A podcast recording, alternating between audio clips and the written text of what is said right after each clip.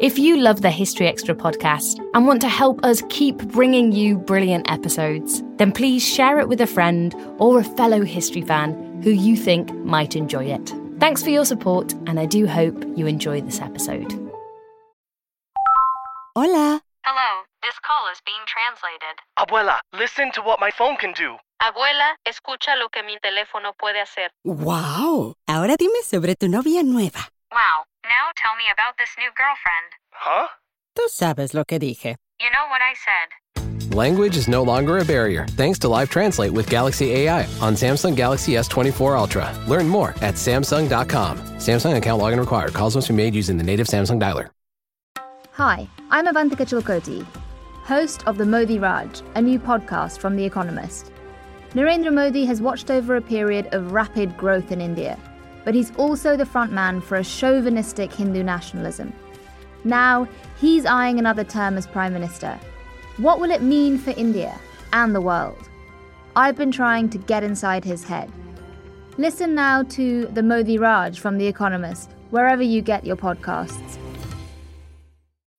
When you need mealtime inspiration, it's worth shopping Kroger, where you'll find over thirty thousand mouthwatering choices that excite your inner foodie. And no matter what tasty choice you make, you'll enjoy our everyday low prices, plus extra ways to save, like digital coupons worth over six hundred dollars each week. You can also save up to one dollar off per gallon at the pump with fuel points. More savings and more inspiring flavors make shopping Kroger worth it every time. Kroger, fresh for everyone. Fuel restrictions apply. This Father's Day, the Home Depot has same-day delivery on the perfect gift to help Dad be everything he can be. Because your dad is more than just a dad. He's groundskeeper of the yard, the perfecter of the patio, and the cleaner of the clippings. Let the Home Depot help power Dad's doing with the convenience and gas-like power of Milwaukee cordless outdoor tools. Plus, get up to one hundred fifty dollars off select Milwaukee tools. For everything Dad is, find the perfect gift at the Home Depot. How doers get more done. Order select and stock items by four p.m. subject to availability.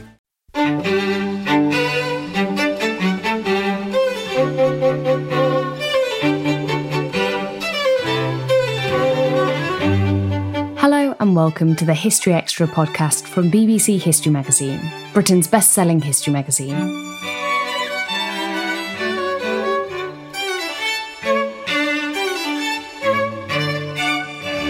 I'm Ellie Cawthorne.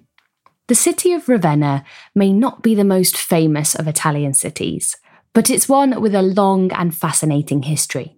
Once the seat of power of the Western Roman Empire, Ravenna became a pivotal meeting point between East and West, ruled variously by Ostrogoths, Byzantines, and Lombards, and today it remains a focal point of early Christian art. For this podcast, we spoke to Professor Judith Herrin, the author of Ravenna, Capital of Empire, Crucible of Europe, a Wolfson History Prize nominated book about the city's storied past. Putting the questions to Judith was Kev Lotchen, section editor of History Extra and deputy editor of B B C History Revealed. Today I'm joined by Judith Herrin, who is Professor Emerita and Constantine Leventis Senior Research Fellow in the Department of Classics at King's College London, and we're talking about um, her book Ravenna, Capital of Empire and Crucible of Europe. Judith, thank you for joining me once again on the podcast. My pleasure. Um, it, it's a fascinating book, which is not just the history of a city, but the kind of meeting of East and West through the lens of that city. And there's so many characters and interesting things in it. We're not going to have time to cover them all. But I think we should start probably with a backgrounding question, which is, where is Ravenna and what period of history are we talking about here? So it's a small city on the northeast coast of Italy. And it was a Roman city with all the Roman features, built on a grid plan. Its most important asset is an enormous port. It was connected to the port at Classis, which is simply called port, which was the base for the East Mediterranean section of the Roman navy, set up by Julius Caesar himself. So it was a very, very important uh, communications area, and it was the only deep water port safe for the navy, but north of Ancona. I'm talking about the period between about four hundred and eight hundred A D, when there was no Venice. It's very, very important to remember that although there were cities around the north of the Adriatic, Grado, Aquileia, very important bases, there was no major port and there was no city called Venice. There was a province called the Venetiae, which is different. So it's, it's difficult to imagine because, of course, if you think of northeast Italy, that's what you think of.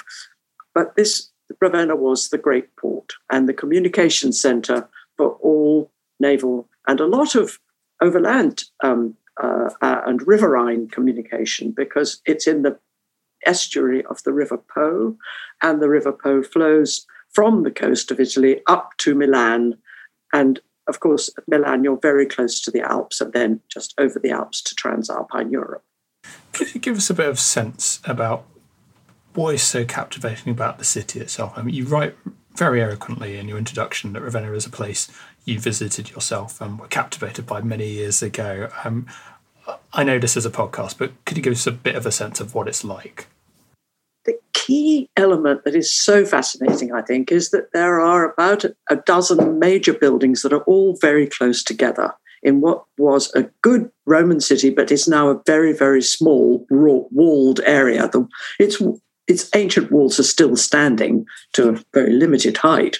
But the wonderful thing is that you can walk around from one to another and you see these amazing churches covered in mosaic, with sculptures outside, with beautiful areas where there must have been palazzi and, and other secular buildings that have not survived, but we know they were there, and some of the floor mosaics have been saved and are now on display. So you get a sense of a whole culture that is very much um, pressed into a small area, and even in one day, you can run from one building to the other and admire all these truly amazing early Christian monuments. They are so spectacular.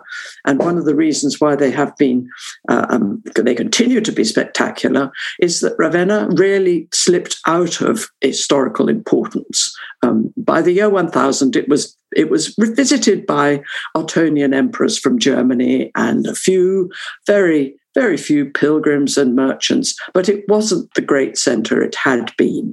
And in that period of relative neglect, it continued to be a very important local city, local market, and so on, but it didn't attract developers. And this was the saving of the early Christian uh, mosaics which adorn it. You mentioned it starting as a Roman city there, so maybe we should start at that point as well. Um, when and how does Ravenna start moving towards prominence insofar as the Roman emperors are concerned? In the year four hundred two, the emperor Honorius, who was based in Milan, was terrified by the arrival of the Goths, their threat to the city, and he was advised to move away from Milan, his capital, because the, it was such a large city with such an enormously long circuit of walls, he hadn't got the forces to defend it. And at that point, Ravenna was suggested because it was more compact and smaller, and because it was situated in the very marshy, dangerous estuaries of the River Po, full of lakes and swampy areas, very difficult of access and therefore easy to defend. And so in the year four hundred two, he decided to go. And we know that the mint was set up before the end of the year, and he was minting coins in his own name uh, from that date. And it, it therefore became the capital, the capital of the Roman Empire in the West.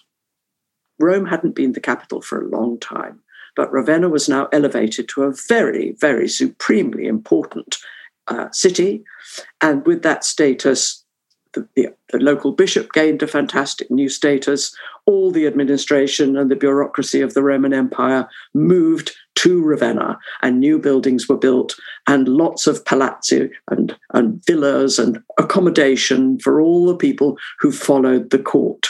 So it became a very, very important city after four hundred two, and it remained important right through till seven fifty-one, when it fell to the Lombards.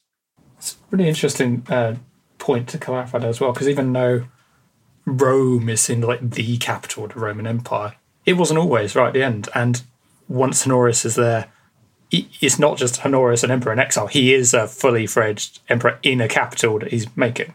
Yes, and he's making it his capital, and he wants to build the most grand buildings and the most beautiful buildings to enhance its status. And there's a certain rivalry with Rome, because the Bishop of Rome, of course, considers himself the heir of Saint Peter and therefore the most important leader in Western Christendom. But the Bishop of Ravenna has suddenly become the bishop of the capital city of the Roman Empire in the West. And he's got to have the same status. He's got to be as grand, as rich, as distinguished, as important.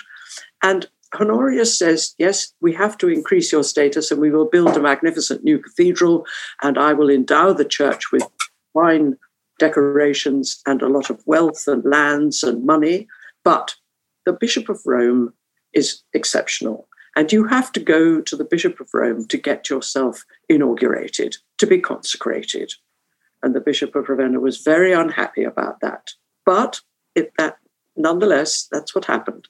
And so there was the city became the capital, and everybody had to go to Ravenna in order to intercede with the emperor, in order to get what they wanted, to present their Um, at their petitions, to get replies, to have new laws made. All the very important matters of state were decided in Ravenna, except when the emperor wanted to visit Rome. And indeed, Honorius did visit Rome a lot, because he wanted to reassure the senators who remained in Rome and were there organizing the local city civic functions and provisions of the water and so on. He wanted to reassure them that he still respected Rome, although he didn't actually want to live there. And of course, as the years pass, we get to what could be described as the declining period of Rome, where there are a number of sackings of the Eternal City. But at that point, I know from my reading of it, it seems Ravenna only seems to rise during that time. So, I mean, to what extent do the attacks on Rome influence Ravenna's own development? Well, I don't think Ravenna saw it as a as a, a, a, a way of enhancing its own position, because, of course, the sack of Rome was a very, very shocking business. In four hundred ten, the Goths entered the city, and for three days they ransacked it.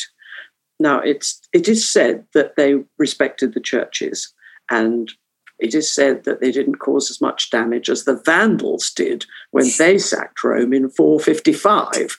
But you can imagine that by then the city was much diminished. And it was enormous, of course. It had been such a huge metropolis, and its walls were so extensive. There were, ne- there were never enough men to defend the walls. It was always, uh, a, a, when the city was under siege, it was in danger. So Rome did indeed decline, and as the civic functions of Rome were stripped away and petered out into nothingness, the Bishop of Rome rose in importance as the spiritual leader of the Christian community. So there was a balance and a change going on in Rome, and I think Ravenna watched, or the people in Ravenna, the emperor in Ravenna watched, sometimes in horror, sometimes in amazement, but always with respect for the history of Rome and the history it incorporated, uh, all the things that were Roman about the empire in the West. It's interesting as well, you mentioned the Vandals there, because of course they were so uh, destructive that they gave rise to the term vandalism. Yes, indeed. Um, it's not coined actually until the eighteenth century in, in, in French, but nonetheless they gave their name to what we call vandalism. And actually, they probably weren't such um, uh, uh, so very violent, but when they got to Rome, uh, they decided that this was a good opportunity to sack the city again and carry off all sorts of things that they considered very important, not just statues and, and uh, building material, uh, but gold and silver that they collected from, uh, from households, from treasuries, from churches, wherever they could find it. Um. One man who looms large over the history of Ravenna, at least from my interpretation of your book, was the Ostrogoth king Theodoric, who reigns for some thirty-three years, I think it is. How important is his story to the development of the city? I think it's crucial, because Theodoric had been a hostage, had been taken hostage as a boy and sent to Constantinople, where he spent a whole decade from about the age of eight. critical formative years for him on sufferance in the court in Constantinople, watching the emperor and empress as they not just performed rituals and duties and cor- and, you know, processions and things like that, but also how they ruled, how they actually administered the empire, how they made decisions. And although he was not, uh, uh, he had to be very well treated, and he appears to have been well educated in Latin and Greek, Theodoric was an Arian Christian. That's to say, he wasn't. He was considered a heretic by the Orthodox Christians. So his period as a hostage was a two-sided thing. It gave him a great sense of how to be a good emperor, how to be a good ruler, how to win battles, how to um, master the arts of governing, laws, money, how to get in the taxes, all those aspects of administration. And at the same time, it made him very conscious of his Gothic identity as an outsider. So when he brought these features to Ravenna, I think his buildings show us that he wanted to create a beautiful city like Constantinople in the West, where he would be the ruler as king um, under the authority of the emperor in Constantinople, but he would bring to Ravenna all the skills that he'd observed and learnt and mastered in Constantinople. So it was a very direct input of Eastern imperial traditions, which undoubtedly made the city very much stronger and gave Theodoric a very, very important status in the West. Yeah, definitely going to come back onto that point. Um, one thing I kind of took away, I felt like there was something of a rehabilitation for, I suppose, the term barbarians here. And uh, from that Roman perspective, um, it, it seems to be quite paganistic. But you, you make the point that actually the Goths, the Ostrogoths, the Vandals, they're all Christians. What is the difference then between Catholicism and Arian Christianity? There are quite a lot of complicated theological problems. The key thing to remember is that when the Goths went to Constantinople, their representative went as an ambassador and returned later saying, the Gothic people want to adopt Christianity. We wish to be instructed. We wish to learn and follow the Christ, the one God. So they were leaving behind all their pagan gods and goddesses and the mountains and the rivers and things that they normally worshipped. But when they got to Constantinople, it was the Arian definition of, of Christianity that was in favour. That is to say, the emperors in Constantinople were all Arian, followers of Arius. And Arius was a, a deacon whose main arguments were that there is a sort of ridiculous connection between the three aspects of the one God, God the Father, God the Son, and God the Holy Spirit. How can they all be equal if God is the Father and Christ is the Son? The natural thing is that the Son is younger than the Father, is, is, is, is the child of the Father, and they can't be equal. And this, of course, was against the Trinitarian principle that the Godhead was three elements of equal original origin, of the same nature, of the same power, of the same essence. And Arius said, this can't be the case. The God has to create the Son, and he creates the Holy Spirit to bring the Godhead to Mary, the mother of Christ, and she is therefore imbued with the Godhead by the Holy Ghost, by the, the dove, the Spirit, and she then gives birth to Christ. And this shows that this is a family relationship in which God is the Father and Christ is the Son. So there's a, a relationship of senior and junior within the Trinity. And this was anathema to the Orthodox Christians. Of course, they both parties called themselves Orthodox. They both considered themselves Catholic, the proper, true, correct Christians. But essentially, the Arian Christians were, were replaced by Orthodox em- Uh, leaders and emperors followed that Orthodox position by the fifth century. So when Theodoric came to the West, he and the Goths were all following uh, Arians, uh, Arius's definitions of Christianity, which had been condemned at several councils as heretical, as incorrect. And, you know, we've talked uh, very briefly earlier that Ravenna is a is a centre for early Christian art, and I think is it seven or eight UNESCO World Heritage Sites there. Um, how, presumably the, there are Catholics and Arian Christians existing side by side for at least part of Ravenna's history. So how does the relationship there influence the kind of the development of these uh, places of worship and these mosaics? This is a very crucial thing, because Theodoric arrived with his Goths, and they were a minority within the local population, both on in terms of their identity as people who spoke Gothic. I mean, they spoke Latin, and some of them undoubtedly spoke Greek as well. But they were identified as Goths by their, the way they wore their hair, the way they wore their clothes, all their customs and habits. And, of course, they were also Arian Christians rather than Catholic Christians. And this meant that Theodoric had to organize and insist upon a degree of cooperation and coexistence between the two definitions of Christianity. And instead of taking over churches that had belonged to the, had been built by the Orthodox, he built separate churches for the Arians, and he built separate palaces for the Arian bishops. And he decorated these churches in, in a very spectacular way.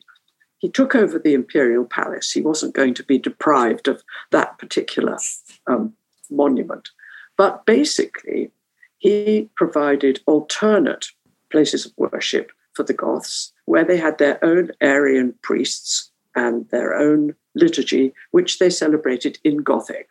They sang the hymns in Gothic. So we know that there were separate, they were separate, they were a separate Christian community, but the other Christians, the ones that were local, that were Catholic, just carried on as before. And we see their bishops building churches, founding new institutions, and they're building grander and grander churches. So there's a sort of competition between Theodoric and his bishop and the Catholic bishops, and they all want to make more impressive buildings, which is creates a very wonderful um, situation for craftsmen, because the modestists are very much in demand, and the people who can sculpt uh, and make beautiful ca- capitals, and those who use stucco, and that some of the carved stucco is absolutely magnificent. So there are lots and lots of jobs for those craftsmen who are capable of decorating these churches and constructing them in the first place, because they're very, very large, very impressive. Still to come on the History Extra podcast. The old city, the ancient capital of Rome, was part of the Exarchate, but the Exarch lived in Ravenna, in the palace which had been created and expanded by the emperors like Honorius, and then by the Ostrogothic kings like Theodoric. So it became a very important centre for Byzantine influence in Europe. Hola. Hello, this call is being translated. Abuela, listen to what my phone can do. Abuela, escucha lo que mi teléfono puede hacer. Wow, ahora dime sobre tu novia nueva. Wow, now tell me about this new girlfriend. Huh? Tú sabes lo que dije. You know what I said. Language is no longer a barrier thanks to Live Translate with Galaxy A I on Samsung Galaxy S twenty-four Ultra. Learn more at Samsung dot com. Samsung account login required. Calls must be made using the native Samsung dialer. Ryan Reynolds here from Mint Mobile. With the price of just about everything going up during inflation, we thought we'd bring our prices down. So to help us, we brought in a reverse auctioneer, which is apparently a thing. Mint Mobile Unlimited Premium Wireless. How to get thirty, thirty, how to get thirty, how to get twenty, twenty, twenty, how to get twenty, twenty, how to get fifteen, fifteen, fifteen, fifteen, just fifteen bucks a month? Sold! Give it a try at mintmobile.com slash switch. forty-five dollars up front for three months plus taxes and fees. Promo rate for new customers for limited time. Unlimited more than forty gigabytes per month. Slows full terms at mint mobile dot com. This episode is brought to you by Fiat. A remix just hits different. The twenty twenty-four Fiat five hundred e is no exception. Cruise city streets in style with an all-electric ride that's fully equipped with an available premium J B L audio system. Explore the all-new twenty twenty-four Fiat five hundred e at fiat dot com. Fiat is a registered trademark of F C A Group Marketing S P A. Used under license by F C A U S L L C. Uh, that building of well, separate um, monuments and places of worship, that becomes quite significant later on, doesn't it, once the Byzantines regain control of Ravenna? It does, because the, the, the Byzantine Emperor Justinian um, decrees that the Arian Christians may not write wills, and therefore, because they're heretics, they may not pass on their property to their children and the rest of their families. And this is a way of actually persuading them that they have to give up Arian Christianity, because obviously if they can't, all their all the wealth and all the glory that they've accumulated, if they can't pass it on to their descendants, um, that makes their lives very difficult. And it, essentially, the churches that had been belong that had belonged to the Arians, and there are many of them, were summarily taken away from that those communities and given to the Orthodox, the Catholic Christians. And that was a form of appropriation which was decreed by the emperor in Constantinople, and they couldn't do anything about it. And gradually, therefore, the observance of Arian Christianity began to wane. But I think we have to remember that because Theodoric had made these provisions which were based on a certain degree of toleration, there was a practice and a tradition that was built into the situation in Ravenna, which was quite different, or perhaps just better organized than in other cities, where frequently heretics, and particularly Jews, were singled out for persecution. And the tradition that Theodoric built, and which c- continued in the city, get, meant that Ravenna was a very much more multicultural, respectful of other traditions, um, imposing a sort of, not necessarily peaceful coexistence, but at least according um, respect to other faiths. And that singled it out as a very important uh, exception to the general rule, and this was much cited during the Protestant Reformation, when the Puritans and the Protestants said, you see, these there have been periods in history when toleration has been has prevailed, and we think that that is the way for us to coexist with our Catholic neighbours, and not to fight over it, not to fight over our religious differences. That was a very significant uh, principle that had developed in Ravenna. Yeah, it's really fascinating. And I don't like to use the term melting pot lightly, but kind of the sense I got that Ravenna ends up being a sort of bridge between old imperial Rome um, and Constantinople in the east. And, you know, it ties into, I think, to this um, the subtitle you've given your book of Crucible of Europe. Um, is, is that kind of a fair comment to make? Absolutely. I think the fact that it was centered right in the middle of the Mediterranean, that it had this port that had access to the East Mediterranean and over the up through the Po Valley to Transalpine Europe, it really was a pivot between the East and the West. And because Constantinople sent its governors to rule the city and the area around Ravenna for some two hundred years, from the middle of the sixth to the middle of the eighth century, it was an outpost of imperial traditions in at a time when imperial traditions had long faded from most areas of the West. And therefore it sustained traditions that were um, un- becoming unfamiliar elsewhere. It's, it's a very significant role. Yeah, it's an interesting dual relationship as well. I think this is something else you pick up on. At the same time that Uh, Constantinople, capital of the Byzantine Empire in the East, is acting as this kind of bulwark against Islamic expansion, it's also kind of a simulacrum promoting its own culture into this pocket of Europe. Well, I suppose proto-Europe at that point. It, it's not until the very late eighth century that one of Charlemagne's advisors, Alcuin, starts saying, yes, he's the father of Europe. Uh, And my point is that actually what had happened in Ravenna was very much the prototype of European cities, which did depend on the collection of information from all sources, bringing together of many different traditions and insisting on their coexistence and uh, positive uh, correlation to form multi, not just many cultured, but uh, with an openness to other tradition, with an openness to new ideas that was lacking at the time. And that's that's why Ravenna, I called it the crucible, a crucible of Europe, just a crucible, because it manifested so many of these very important features, which we now identify uh, um, as, as specifically European. What do you see as the most crucial of those? I think the toleration is one of the key things, and it may be in rather short supply in some quarters today, but let's hope that Europe does stand for it and does believe it and thinks very, uh, most importantly, that we have to keep our, our, we have to remain open to new traditions and not dismiss novelty simply because we don't understand it. There are, there are very important things to be learned, which Ravenna manifests in its its survival and its development uh, in the in the period when things in the western half of what had been the Roman Empire are not in not going well, and there is very little. There's not so much creative thinking and creative work being done.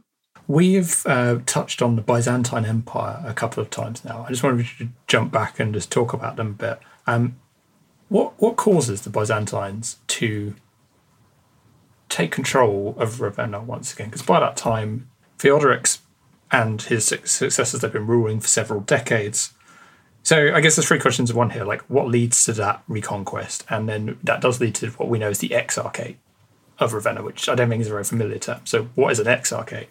And how does that change Ravenna?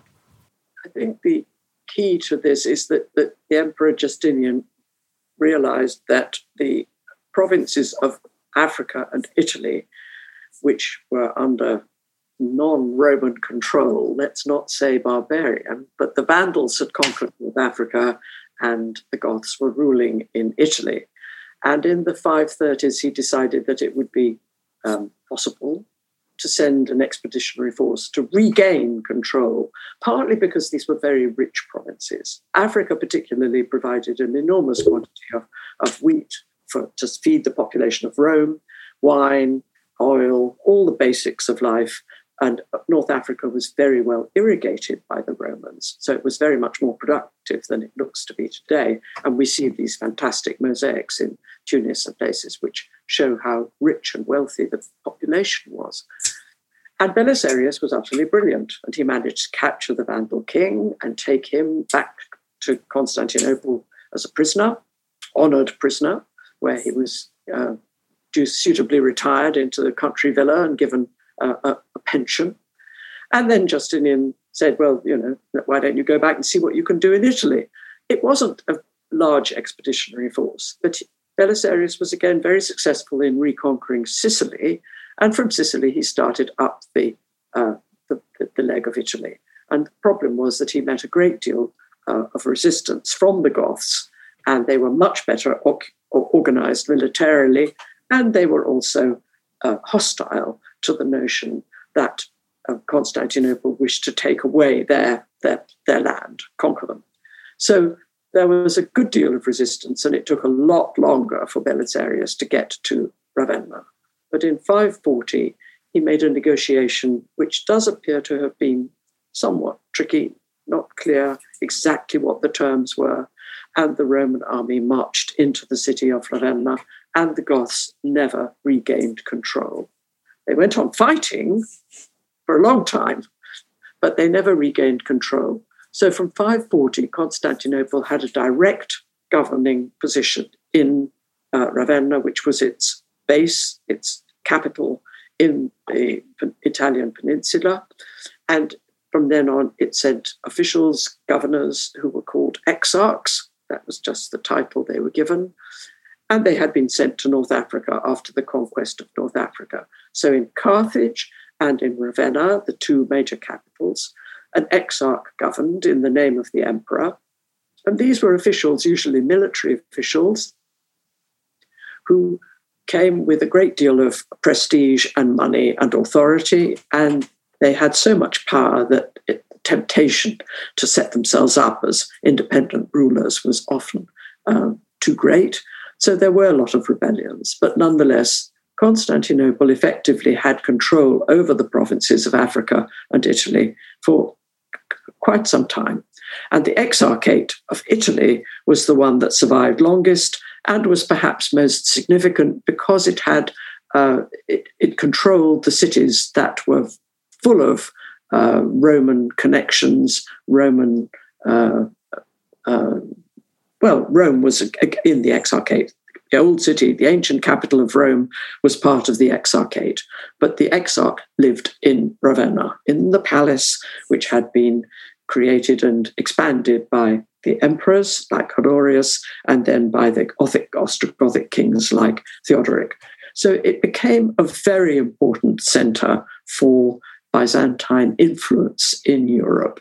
All the communications from Constantinople passed through Ravenna, uh, and because it had access to Transalpine Europe, that was one way that merchants and military men and ambassadors and gifts of gold that were made to the Franks and the Merovingian rulers and Burgundians, all sorts of treaties that were negotiated involved the payment of gold. And you can imagine, you can't just send a chest of gold without an armed guard, because as soon as that somebody knows what's in it, they'll want to steal it, so on and so on. So certainly Ravenna became a conduit for a lot of communication between East and West, and the Exarchate was a, a, a it was a, a, a, a it was an object of every non-Roman ruler's ambition to capture it. So uh, there were lots of attacks, but it resisted until seven fifty-one, and then finally was captured by, by the Lombards, a different uh, non-Roman people, but they'd been settled in, in northwest Italy for a long time, and finally they got to the doors of Ravenna and broke them down. You mentioned the Lombards. How does that period of history tie into the emergence of the Papal States and the papacy's influence over Ravenna and the area around it versus the Byzantine empires? But this is a long process, because the Lombards uh, first entered Italy in the five seventies. So in the late sixth century, they were already established around Milan and in Liguria, which is north of Genoa, so on the northwest coast. And of course, Italy is divided by the Apennines, great mountain range, which effectively separates Rome from Ravenna and the Lombards from the Exarchate. But over the centuries, they were constantly anxious to extend the kingdom of the, of the Lombards. Uh, and their, their base, their capital city in Pavia, which had some very spectacular buildings, um, was a, a rival to Ravenna. They just wished to get rid of the Byzantine governor in, in Ravenna completely. And they were very successful uh, in the early eighth century, and the city does appear to have been not well defended by the exarchs. One exarch is known to have fled to the Venetia in the north, where he was in exile for a year, and then they brought him back. All sorts of, of comings and goings that meant that it wasn't as well governed as it should have been. And in the event, um, it was finally King Aistulf who managed to conquer, to, to capture the city. Um, and he uh, exulted in the fact that he'd become the king. He'd just taken over Ravenna. And for another thirty-odd uh, years, nearly twenty, nearly, nearly thirty years, the Lombards did control the city nominally. That is to say, the bishop took over the position of the exarch, and the bishop asserted his control over the, not just over the church, but over the area around the city. And of course, the church of Ravenna was very well endowed with territory, estates and lands, and produce that was derived from those lands, which meant that it was, it was able to pay its clergy much higher salaries than most churchmen ever got. And of course, the bishop gave himself grander and grander costumes and uh, built more and more beautiful churches. There was a, a great sense of uh, achievement uh, as the bishop took over from the exarch. But it was the end of control from Constantinople, and the Lombards were, um, but only, only, only successful for a few decades, because this is the point at which the papacy, the Pope in Rome, the Bishop of Rome, realizes that the Lombards are indeed coming for Rome, and he's not going to be able to defend it. He doesn't have a military force. He has a great spiritual power, but he doesn't have a military force, and even his officers can't uh, can't hold off the Lombards. And at the point where he makes an appeal to the f- king of the Franks to come and rescue him, to defend Rome, uh, that uh, that makes a complete change in the way the, the West conceived its own uh, identity, its own power, and drew on the Uh, extraordinary military achievements of the Franks to make sure that the Lombards did not capture Rome. And so that was a reconfiguration of power in the in the West, and the connection and the very strong alliance between Rome and the Franks north of the Alps, way north of the Alps, because, of course, Charlemagne was building his new capital at Aachen, which is just on the borders of of, today, of Belgium and France today. So um, this was a very important new axis of power, and it effectively left Ravenna out. It's interesting there that that new axis of power, it also excludes Constantinople as well. So suddenly Ravenna is maybe on the outside, but definitely more in the western quarter. Um, but also you mentioned Charlemagne and his new palace at Aachen. And as I understand it, he based that on the architecture of Ravenna, not Rome, even though Rome is where he get, is coronated. And I think um, you're right, he uses building materials taken from Ravenna to make that um, palace. Uh, what's the significance of that, of choosing Ravenna over Rome? Well, I think he wanted building materials that he could not find north of the Alps. And one of the reasons for that was that columns that supported um, stone buildings were no longer being cut in the marble quarries, and you needed old columns, good, strong, old Roman columns, wherever you could find them. And indeed, he applied to the Bishop of Rome, as well as the Bishop of Ravenna, for permission to take building materials, specifically columns and capitals, and then marble fragments that he could use to decorate the interior of his buildings. So we know that it wasn't just Ravenna. Rome also gave up some of its old building material. But it's interesting to me that he went three times to Ravenna. And although he didn't stay very long, I'm quite, quite sure he was taken by the Bishop of Ravenna to see the churches. And he must have seen the portrayal of Justinian in the mosaic in San Vitale. And it is the case that the octagonal church, which was his palace church at Aachen, is an octagon, and it's modelled on the plan of San Vitale. I mean, he may have seen other octagonal churches, but nothing like that had ever been built north of the Alps. So it was a very, it was a technical achievement for his architects, and I do wonder whether he may have taken skilled craftsmen from Ravenna to assist in the building when he took off all those building materials. And of course, he took the great equestrian statue that Theodoric had put up in front of his palace, and he had that transported over the Alps and set it up in front of Charles's new palace in Aachen. So he really wanted to recreate the sense of grandeur that he associated with Roman traditions in Ravenna. And that's and that is, and we know that the stat, that statue arrived and was put up uh, because there's a poem about it. So he he felt he's, he thought nothing of taking all these taking all these heavy Uh, monumental pieces of, of, of architecture north to re- reassemble them in Aachen. Yeah, that's quite an undertaking. Um, can we draw any conclusions about whether that's an aesthetic imitation, or does it say anything about how he wanted to be perceived or intended to be a ruler? I'm quite sure that if you want, if you've been crowned Emperor of the Romans, you've have a title to live up to.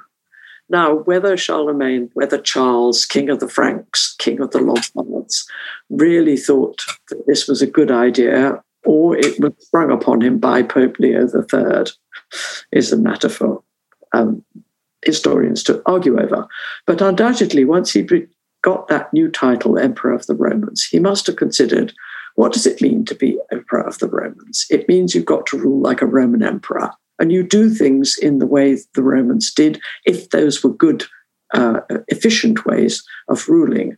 And so the determination to impose a more uniform system of government, to impose a better standard of Latin, to reform the liturgy so that all bishops celebrated, all priests celebrated in the same way and understood the terms of their faith in the correct way. All these things became more important uh, to Charlemagne after his coronation, or were perhaps, they didn't become necessarily more important. They just became, they were more ingrained, and he followed them through very closely. We know that he was very concerned about correct theology. He was very critical of Constantinople in that respect. And I think he was also very intent on reforming bad practice and malpractice in government. And so he appointed skilled administrators, men with proven uh, attention to detail who could understand what he wanted and make sure it happened. Um, it, it was a very great achievement. And his sons threw it away when they divided his kingdom into three between the three of them. And, uh, uh, well, they didn't throw it away, but they were unable to live up to his traditions. To draw this somewhere towards a conclusion, um, it's something I would say, and actually I, you alluded to at the beginning, is when you think of great um, Italian cities, like you, you think Venice, and you might think Milan and Florence, but I, I sometimes wonder Ravenna doesn't get into the same breath. And you know, a couple of things you noted in the book, like Ravenna was never its own agent and rarely made history in obvious shaping fashion. How important is that to its legacy and how we perceive it today? I think we go to Italy because we know about the Italian Renaissance, and we think of Italy and Italian art as being rediscovered in the fifteenth century and redeveloped in its, all its glorious forms, which was so influential uh, thereafter. So we don't think so much about uh, the early Christian period, when there was indeed an incredible flourishing of artistic endeavor and achievement in architecture and sculpture and this mosaic decoration. But there isn't any fresco painting of great importance in Ravenna. The Renaissance was not, it did not mark Ravenna in the same way. So inevitably people go to Venice, where Renaissance art is very, very beautifully displayed in numerous buildings and churches that were wonderfully decorated uh, by famous artists. And Ravenna did not have famous artists, and it did not have a Renaissance that's comparable. And therefore it always remained a backwater. And that may have indeed preserved these early Christian buildings from being modernized, from being rebuilt. We know that the great cathedral um, constructed in the early fifth century was indeed torn down and rebuilt in Baroque style um, to please the local bishop who wanted a grander church, a better church. So there were modifications that, uh, of course, changed the style of architecture. But some of, most of the old, decorated, early Christian buildings were allowed to remain. And that's why we see such a, an enormous treasure, a great jewellery of, of, of beautiful, beautiful achievements in Ravenna today. And uh, finally, I mean, this has been a, a whistle-stop tour through a very complex subject. Um, what would you like readers to take away from this book? I hope that they want to go to Ravenna. I hope they would actually go and look at the buildings. I hope they would then think, yes, perhaps this is quite an interesting city, and how wonderful that it inspired so many people who subsequently visited it. It is like a prototype of a European city. That was Judith Herrin. Her book, Ravenna, Capital of Empire, Crucible of Europe, was published by Allen Lane earlier in twenty twenty-one and is shortlisted for the Wolfson History Prize, the winner of which will be announced this Wednesday, ninth of June. We'll be bringing you a podcast with some of the other shortlisted authors later this week, so keep an eye out for that. You can also hear more of Judith's thoughts on the Byzantine Empire in one of our Everything You Wanted to Know podcasts. To find that, just visit historyextra.com forward slash Byzantine hyphen podcast. Thanks for listening. This podcast was produced by Ben Hewitt, Jack Bateman and Brittany Colley. Tune in tomorrow for an episode on everything you wanted to know about the history of British prisons.